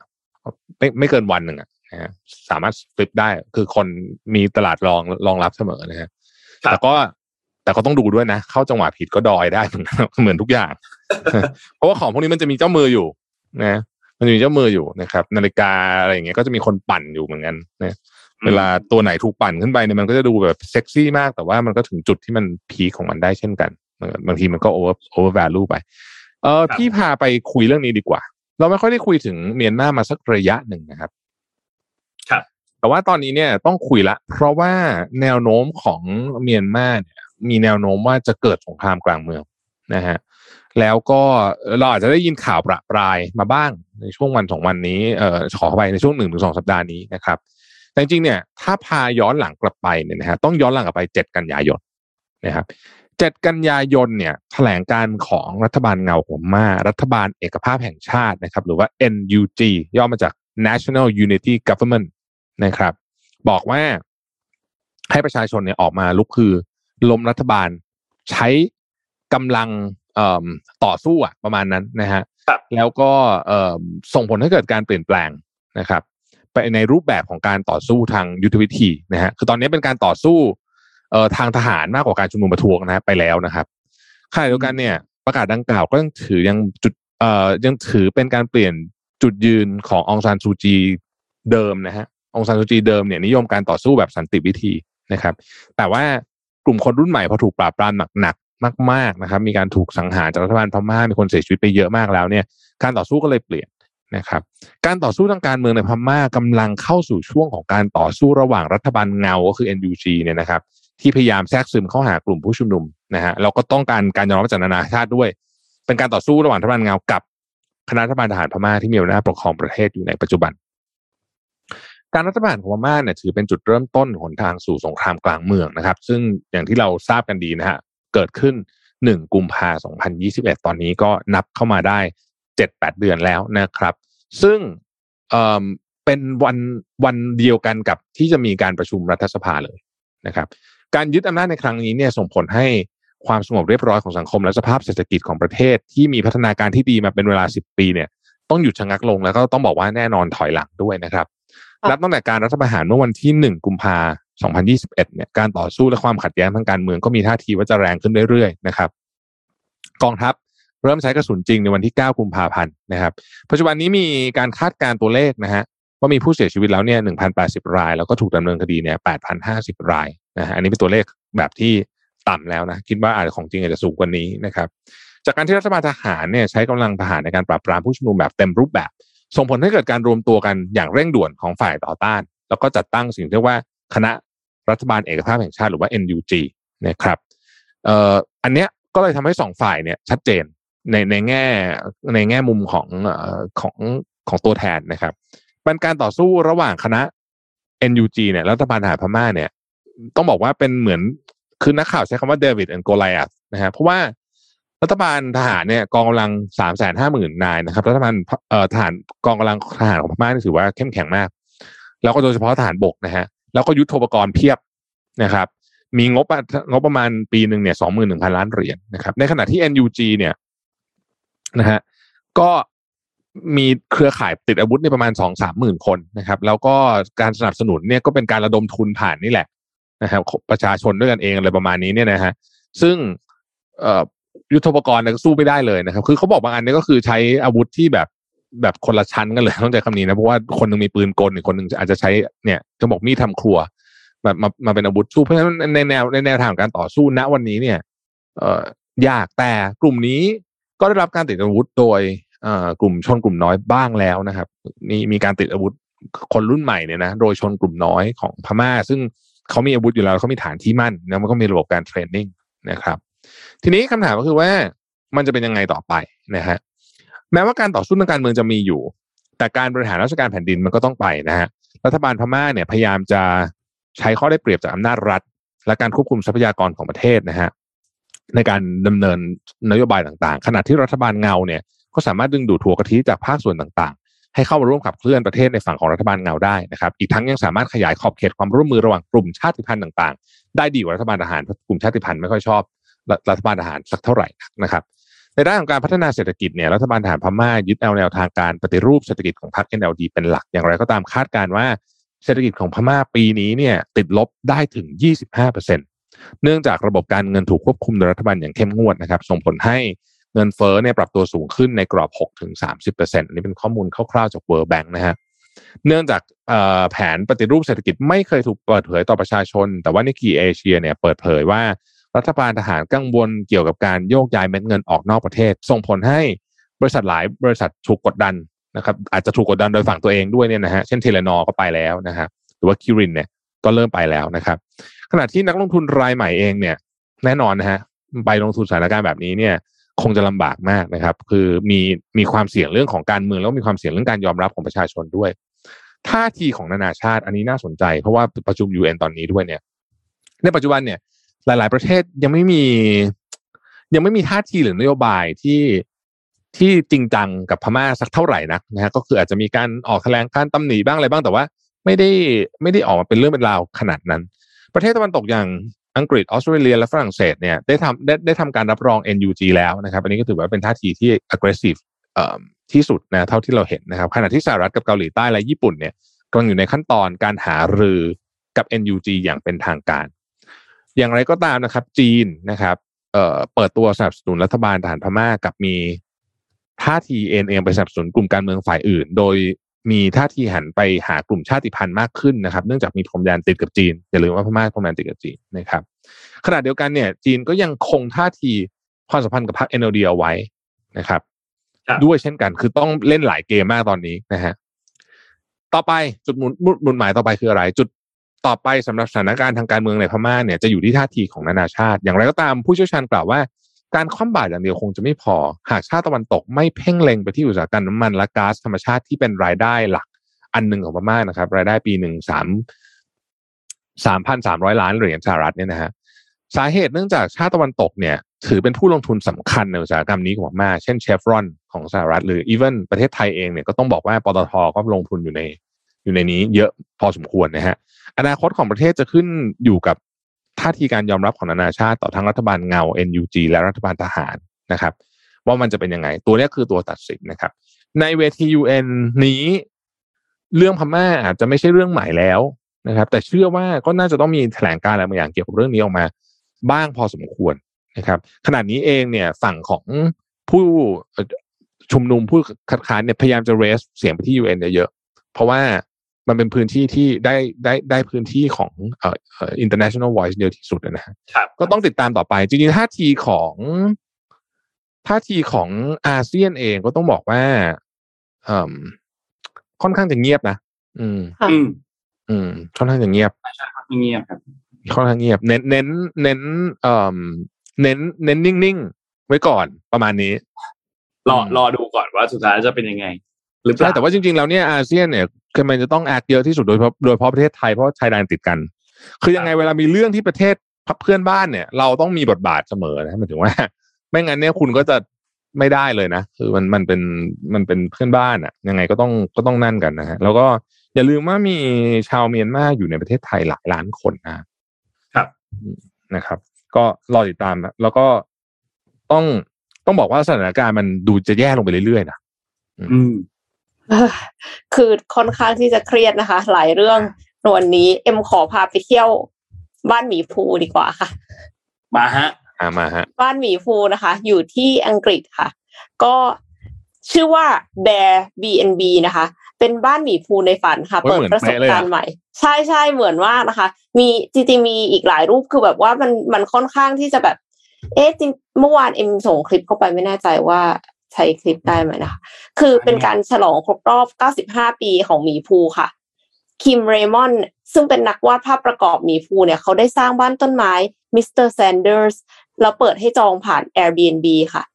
ชื่อว่า Bear B&B นะคะ ตั้งอยู่ในป่าแอชดาวน์ในสหราชอาณาจักรเห็นไหมคะมีเตียงแล้วก็มีเตียงที่แบบว่าเป็นเตียงเล็กๆสำหรับเด็กอะค่ะสองข้างด้วย ก็คือนอนผู้ใหญ่ได้สองคนแล้วก็เด็กได้อีกสองคนนะคะ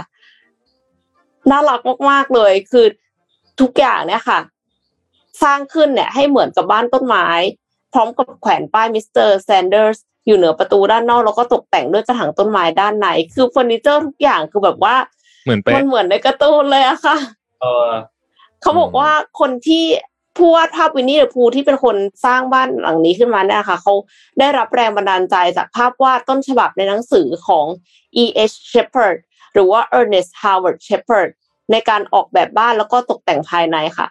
บ้านหมีภูเนี่ยเริ่มเปิดจองสิทธิ์ให้ให้เข้าพักเนี่ยนะคะมาตั้งแต่วันที่ 20 กันยา แต่ว่าเข้าพักได้วันที่ 25 กันยา แต่ว่าเปิดเฉพาะคนที่อาศัยอยู่ในอังกฤษเท่านั้น ราคาเพียง 4,152 บาทต่อคืน คือคือมันถูกมากถ้าเทียบกันกับว่ามัน limited edition แล้วก็คือมีให้จองแค่ไม่กี่วัน ดังนั้นก็โซเอาไปตามระเบียบนะคะ เพิ่งเอ็มเพิ่งเข้าไปดูใน Airbnb ตะกี้นี้ แต่คือบอกว่าเห็นแล้วรู้สึกชอบมากเลยอะเพราะว่ามันแบบอืมไอไอไอพวกนี้ไม่ต้องหวังเลยฮะว่าจะได้ไปหมายถึง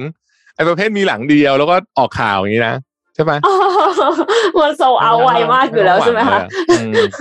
เร็วมากเราก็ได้แต่ดูคลิปนะคะ แต่มันน่ารักมากเลยออไปแล้วก็คือป่าอันเนี้ยมันเป็นป่าที่ ป่าหนึ่งร้อยเอเคอร์ตามที่เอเอมิลหรือว่าอลันอเล็กซานเดอร์มิลน์ผู้แต่งวินนี่เดอะพูห์ตั้งใจไว้ด้วยค่ะ อืมโอ้สุดยอดเลย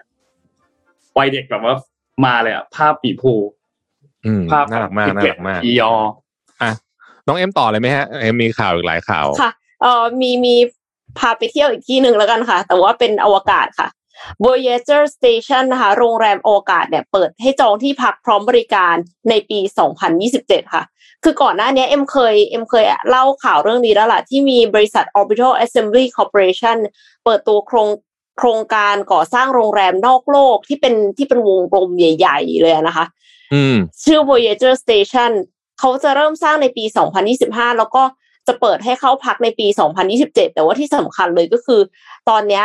เขาเปิดให้จองแล้ว คือมันเปิดให้ invest ก็ได้ หรือว่าเปิดให้จองที่พักล่วงหน้าก็ได้นะคะ Voyager Station เนี่ยเป็นสถานีอวกาศรูปวงล้อขนาดใหญ่ประกอบไปด้วยที่พัก 24 โมดูลเส้นผ่านศูนย์กลางกว่า 200 เมตร จะโคจรจะลอยอยู่ในวงโคจรระดับ low Earth orbit นะคะ ซึ่งภายในโรงแรมเนี่ยจะมีแรงโน้มถ่วงจำลอง เพื่อที่จะให้แขกรู้สึกสบายก็คือเดินได้เหมือนอยู่บนโลกเนี่ยนะคะ แล้วก็จะหมุนทุกๆ 90 นาที แล้วโคจรไปรอบโลก เพื่อที่จะให้มองเห็นวิวได้ตลอดเวลา โคจรไปอยู่เหนือทวีปนั้นทวีปนี้แล้วนะคะ ราคาค่ะ ทริปละ 25 ล้านเหรียญสหรัฐ หรือประมาณ830 ล้านบาทเท่านั้นค่ะ ใครอยากได้ประสบการณ์ใหม่นะคะ ก็ www. เอ่อ voyagerstations.com ค่ะไม่การท่องเที่ยวอากาศนี่มาถึงเร็วกว่าที่คิดเนาะใช่ค่ะ แต่ขอให้มันสร้างให้เสร็จนะคะ เพราะว่าคือตอนเนี้ยเขาก็ยังเปิดรับ investment อยู่เลยอะไม่รู้ว่าแบบอ๋อนิดแบบเงินลงทุนมากขนาดไหน น่าจะต้องเยอะสุด ๆ ไปเลยอะอืม โอ้โห หนักเลยหนักราคาหนักโอ้ราคาหนักน่าจะน่าจะเยอะสุดๆนะฮะแต่ว่ามี อะเชิญนนท์เชิญนนท์ก่อนเลย มีมีมีคอมเมนต์พูดถึงเมื่อกี้บ้านหมีคูบอกว่าอยากให้ประเทศไทยมีบ้านแบบ บ้านนางยักษ์พระไพมณีบ้าง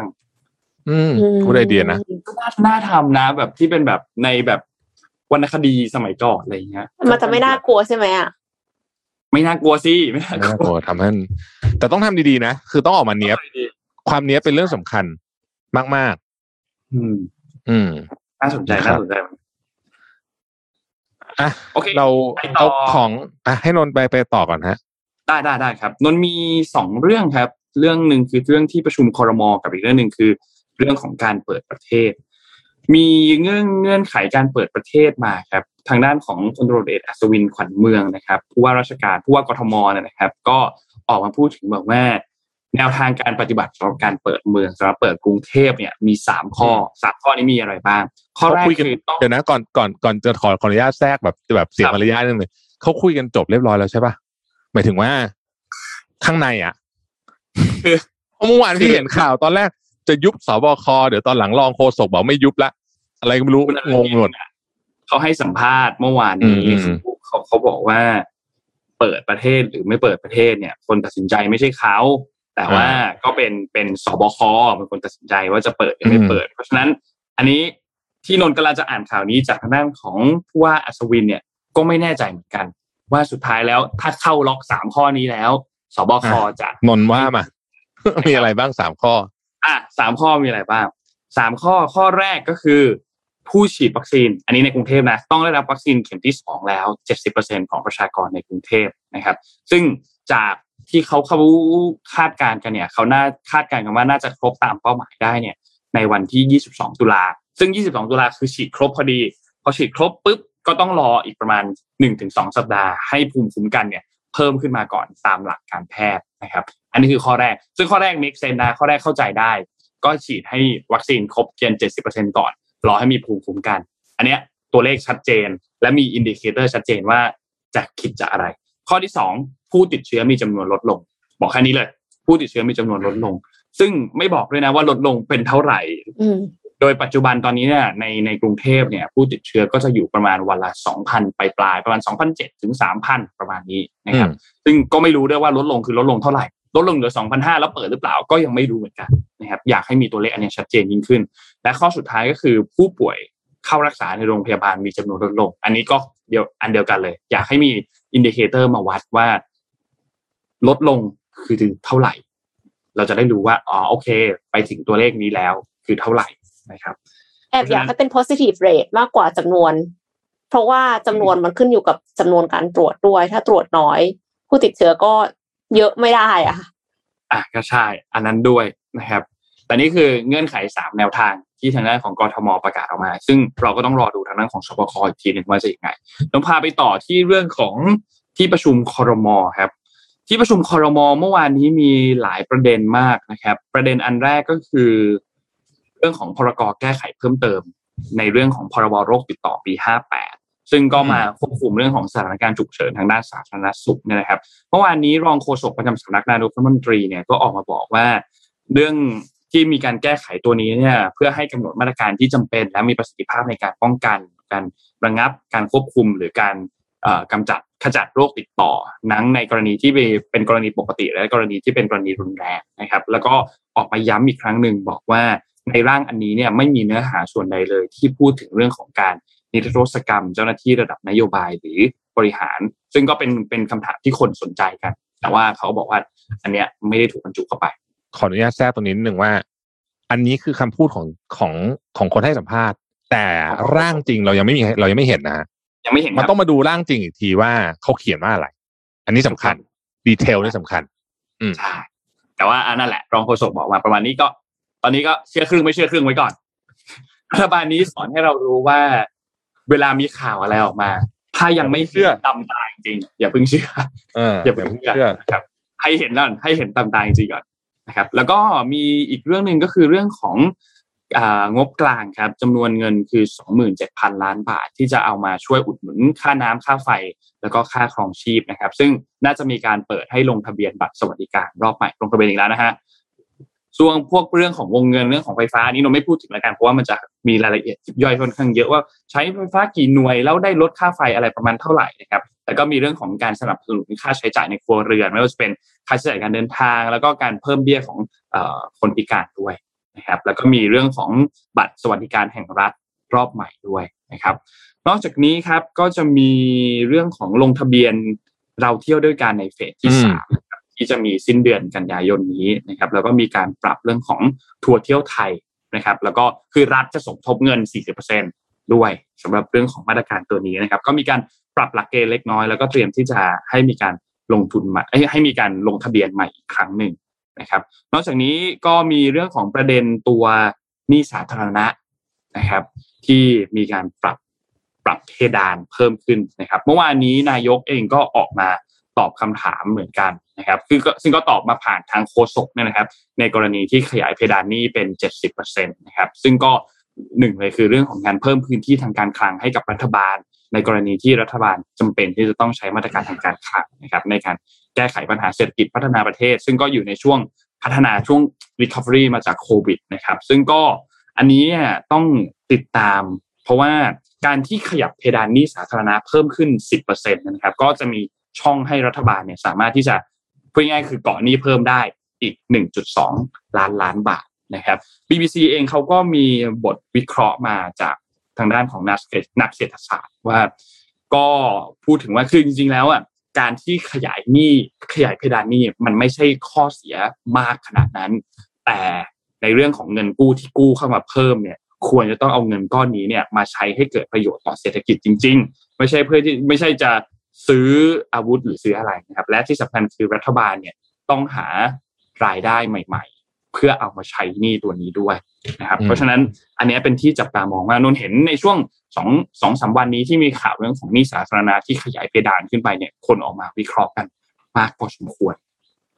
ก็น่าชัดเจนว่าการขยายหนี่เพดานหนี้สาธารณะเนี่ยกรอบวินัยทางการเงินไปเป็นเจ็ดสิบเปอร์เซ็นก็ครับคือเตรียมจะกู้เพิ่มแหละ เพราะว่าถ้าไม่ถ้าไม่กู้คงไม่ขยาย ใช่ไหมไม่ไม่มีไม่มีเหตุจริงค่ะ ก็ต้องเตรียมจะกู้เพิ่มนะฮะแล้วก็อันนี้ตอก็นนี้คงเนี่จะยกู้แน่ เราอยู่ที่ห้าสิบแปดจุดเก้าหกเปอร์เซ็นอันนี้เป็นข้อมูลของเดือนกันยาเดือนถึงกันยาปีหกสี่เนี่ยนะครับ อือฮึนั่นนะครับ ครับ ก็คงจะเตรียมกู้นะฮะเอ่ออะวันนี้มีไหนๆพี่มาพี่ต้องแจกของซะหน่อยนะฮะเพราะว่าครับว่าเดี๋ยวจะ หาว่าเดี๋ยวจะเดี๋ยวจะเดี๋ยวจะไม่เป็น signature เอาวันนี้มี product ใหม่ของศรีจันทร์เดี๋ยวพี่ส่งไปให้เอ็มทีหลังนะเราส่งให้ทุกคนทีหลังนะครับลิปสติกชื่อ Wonder in the Bloom นะฮะเป็น limited edition นี่หน้าตาน่ารักมากเลยนะฮะมีห้าสีด้วยกันนะครับ เป็นลิปบา m บา m สติ๊กนะครับอันไหนดูซิห้าสีมีอะไรบ้างไปเร็วๆนะครับเนี่ยไปเลยไปไปอย่างเร็วเลยไปแบบเร็วเลยฮะ ต่อเลยต่อต่อเปิดไปเรื่อยๆให้ดูสีให้ดูสีให้ดูแบบคู่สีอ่าตัวปลอกมันจะเป็นแบบลายเดียวกันนะแล้วก็ข้างในก็เป็นลายสะเป็นดอกไม้ปันๆนะครับ ก็ชุดหนึ่งมีห้าสีนะครับ เราแจกทั้งหมดห้าชุดนะแจกทั้งหมดห้าชุดก็คือชุดละห้าสีนะครับได้ไปเลยห้าสีอ่า ได้ไปเลยห้าสีนะครับ เดี๋ยวทีมงานโน้ตไปด้วยนะ เราไปเบิกด้วยนะ โอเคนะครับ ถามอะไรดีอะถามเรื่องอะไรดีเอ่อ ขอขอนี่แล้วกันช่วงนี้อยากได้ เอ่อบอกขอชื่อซีรีส์ที่คุณดูอยู่ตอนนี้แล้วกันง่ายๆง่ายโอ้โหนนดูแนะนำซีรีส์ๆเออนนดูซีตอนรีนี้ส์นนดูเรื่องสควิดเกมของเกาหลีอ่าสควิตเกมสนุกสนุกสนุกดีนะครับคือคือพล็อตอะพล็อตมันค่อนข้างคลีเช่แหละแบบมาเราเห็นพล็อตแบบนี้หลายเรื่องแล้วมาคอมเมนต์กันใน Facebook แล้วก็สมมูลไปเลือกมานะครับห้าห้าห้าท่านนะครับ แล้วแต่ใครใครใครใครใครอยากสนับสนุนเราก็ไปซื้อได้ที่วัดสันนะครับ อันนี้เป็น exclusive ขายที่วัดสันที่เดียวนะครับอ๋อไม่มีที่หนึ่งเก้าสี่แปดบิวตี้อะที่หนึ่งเก้าสี่แปดมีไหมเดี๋ยวก่อนนะขอดูก่อนพี่ก็จำไม่ค่อยได้เหมือนกันเดี๋ยวนี้พี่เบลอตอนเบนี้ลตออนนี้ตอนนี้สีจันทร์เปิดตัวเปิดตัวผลิตภัณฑ์ใหม่รัวๆเลยนะฮะตัวนนท์เพิ่งได้นนท์เพิ่งได้อันนี้มาเมื่อวานฮะนี่นี่แบบบิวตี้บอกต้องทำอย่างนี้ใช่ไหมต้องทำอย่างนี้ใช่ไหมอ่า อ่าอ่าอ่าอันนี้ได้แล้วก่อนกันแล้วที่หนึ่งเก้าสี่แปดก็รู้สึกไม่มีอันนี้เป็น exclusive นี่ที่วัดสันเลย อืมอ่ความชุ่มชื้นเจ็ดสิบสองชั่วโมงนะคะเอออันนี้ product อันนี้นี่แบบไปทำมานานมากนะครับ หลายปีมาก ใครใครไปซื้อจะขอบคุณมากนนท์นนท์ชอบอย่างหนึ่งมากนนท์นนท์ชอบมาก มีบอก step ครับหนึ่งสองสามค่ะ มันมีบอก step ที่กล่องมันจะมีเขียนอยู่ตรงนี้เอาง่ายไม่ต้องคิด นี่ step หนึ่ง step สองอันนี้คือหนึ่งค่ะ คือ step ที่สามอืม อันนี้คือ step ที่สามเอออ๋อนี่นี่นี่ฝั่งนี้ฝั่งนี้ฝั่งนี้ step ที่สามนี่ ซึ่งดีมากชอบมาก เพราะว่าอืมเพราะว่าไม่รู้ไม่เพราะว่านนท์ไม่รู้จริงๆว่าเราจะเราควรจะต้องใช้ผลิตภัณฑ์อันไหนก่อนปกติเอ็มใช้สเต็ปเดียว โอเคไม่เป็นไรต้องใช้ต้องใช้หลายแล้วอัก็นเพิ่มอีกสองสจะได้เต็ปค่ะจะได้รู้สึก รู้สึกดีนะฮะรู้สึกดี ในหัวนี่จะเอามาเทรวมกันแล้วกลัวแล้วทีเดียวนี่แต่ว่าเขามีสเต็ปมีส เต็ปนะเรามีข่าวเหลืออีกไหมฮะ วันนี้นนท์มีมีสินค้าหนึ่งอย่างที่เห็นแล้วรู้สึกว่าน่ารักก็เลยจะเอามาให้ทุกท่านดูค่ะ เป็นโคมไฟค่ะท้ายเลยครับ มาฮะโคมไฟดวงจันทร์ค่ะอืมดวงจันทร์ที่บอกว่าสามารถที่จะให้ใครได้จริง ๆ คือเหมือนกับว่าแบบในในอดีตอะเขาก็จะชอบแบบว่าเหมือนกับให้ดาวให้เดือนไม่ได้แต่อย่างอื่นฉันจะให้เธอได้อะไรเงี้ย ตอนนี้นะคะ ไม่ต้องงอแล้วนะคะ เราไปซื้อเองได้ค่ะอืม ซื้อดวงจันทร์มาเป็นของตัวเองได้เลยนะคะ เพราะว่าอันเนี้ยเป็นเป็นโคมไฟค่ะ แต่ว่ามันลอยอยู่เหนือที่แท่นชาร์จค่ะ คือใช้ใช้ rare earth magnet ก็เลยทำให้มันสามารถที่จะลอยอยู่ได้จริง ๆ แล้วก็คือมีไฟไฟเนี่ย มีสามสีด้วยนะคะ มีสีเหลืองนวลสีขาว แล้วก็มีสีเหลืองที่แบบเหลืองมากๆ กว่านั้น ราคาหนึ่งร้อยสามสิบห้าปอนด์ค่ะ หรือประมาณ หกพันหนึ่งร้อยสี่สิบาท มาพร้อมอะแดปเตอร์แล้วก็รับประกันสองปีค่ะ เส้นผ่านศูนย์กลางเนี่ยอยู่ที่สิบสี่เซนติเมตรแล้วก็ผลิตด้วย 3D printer แล้ววัสดุที่ใช้ก็คือพลาสติก PLA นะคะ ถ้าสมมติว่าใครสนใจก็สามารถที่จะเข้าไปได้ที่ gingodesign.co.uk ค่ะ เอ็มชอบมาก เอ็มเห็นเอ็มรู้สึกว่าแบบโอ้โห นี่คือแบบ mission to the moon นะนี่คือได้มูนไปอยู่ที่บ้านเลยจริง จริงๆ น่าซื้อมาประดับโต๊ะทำงานซะหน่อยนะ แต่ว่าก็รู้สึกช่วงนี้ก็ไม่ช้อปปิ้งเยอะๆอันนี้อาจจะเป็นของสะสมที่มูลค่าสูงในอนาคตก็ได้นะคะก็เป็นไปได้อะเป็นไปได้บของบางทีเนี่ยเออบางอย่างเนี่ยเขาพวกนี้นี่ต้นทุนการผลิตบางทีมันแพงมากเขาก็เลยไม่ทำเพิ่มบางทีนะ พี่เคยเห็นหลายอย่างอะอ่าคือแบบล็อตแรกทำแบบดีจัดเลยอะแล้วก็กลายเป็นของสะสมได้ อืมอันนี้น่าสนใจ แต่ว่าไอไอเดียของการ levitate ของขึ้นมาแบบนี้เนี่ย คิดว่าอีกหน่อยน่าจะมีเยอะ เพราะว่ามัน control ของชิ้นใหญ่ขึ้นได้ขึ้นเรื่อยๆอืมครับแต่ rare earth แพงขึ้น เพราะฉะนั้นก็อาจจะหรืออันนี้อาจจะเป็น limited edition จริง เพราะว่า rare earth แพงขึ้นก็ไม่สามารถที่จะทำราคานี้ได้แล้วอะไรเงี้ยอ่าอืมไอสีเข้าใจละครับโอ้น่าสนใจมากงั้นวันนี้ก็ประมาณนี้นะวันนี้งานเยอะขอหนี้เรื่องงานก่อนนะครับอืมโอเคนะครับ ก็ ขอบคุณทุกท่านนะครับ ที่ติดตามนะครับ ฝากนนท์ช่วยปิดท้ายให้เราหน่อยฮะขอบคุณ SCB ครับ ผู้สนับสนุนแสนใจดีของเรานะครับ วันนี้เรามี Money Mission by SCB ภารกิจรอบรู้เรื่องเงินทองก็ฝากไปด้วยกับเรื่องของ Passion Investment นะครับ ยังไงอยู่กับเราไปนานๆครับ SCB ครับ และขอบคุณผู้สนับสนุนรายการของเราครับ Samsung Galaxy Z Fold 3 5G นะครับที่สุดของสมาร์ทโฟนจอพับ ประสิทธิภาพสูงเหมาะทั้งการทำงานและความบันเทิงนะครับ และ ขอบคุณ Oris ครับตอนนี้ Oris เนี่ยเขามีรายการครับ The Wonders of Oris นะครับเอาใจนักช็อปออนไลน์ครับก็คือมี special privilege ให้นะครับช็อปนาฬิกา Oris ผ่านเว็บไซต์ของเขาก็คือ trocaderotime.com เนี่ยนะครับและใช้โค้ดครับ wonders 5,000นะครับรับส่วนลด on top เพิ่มไปทันทีครับ 5,000 บาทนะครับและเขาบอกเลยว่ารุ่นที่เอามาจัดเนี่ยเป็นรุ่นพิเศษ เพราะว่าคัดเฉพาะรุ่นที่เป็นแบบ limited edition และเป็น best seller เท่านั้นนะครับ เพราะฉะนั้น ใครสนใจก็รีบกันหน่อยนะครับ เพราะว่าสินค้ามีจำนวนจำกัดนะครับ ส่วนจะเป็นรุ่นไหนบ้างเนี่ย ใครที่สนใจเข้าไปดูได้ครับ ที่เว็บไซต์ tocadero.time.com ครับ เข้าไปได้เลยตั้งแต่วันนี้จนถึงวันที่ 31 ตุลาคมเลยนะครับ ยังไงเดี๋ยวสมมูลทิ้งลิงก์ไว้ให้นะครับอย่าลืมจริงลิงก์นะฮะสมมูลครับจริงลิงก์ด้วยนะครับ แล้วก็สุดท้ายครับขอบคุณท่านผู้ฟังทุกท่านครับที่ติดตามรายการ Mission Daily Report ครับก็เจอกันใหม่อีกครั้งหนึ่งวันพรุ่งนี้วันพฤหัสเป็นวันสุดท้ายของสัปดาห์เพราะว่าวันศุกร์นี้เราหยุดกัน นะคครัรับบก็เราสามคนลาไปก่อนครับ วันนี้พบกันใหม่พรุ่งนี้ครับ สวัสดีครับ สวัสดีค่ะรับ Mission Daily Report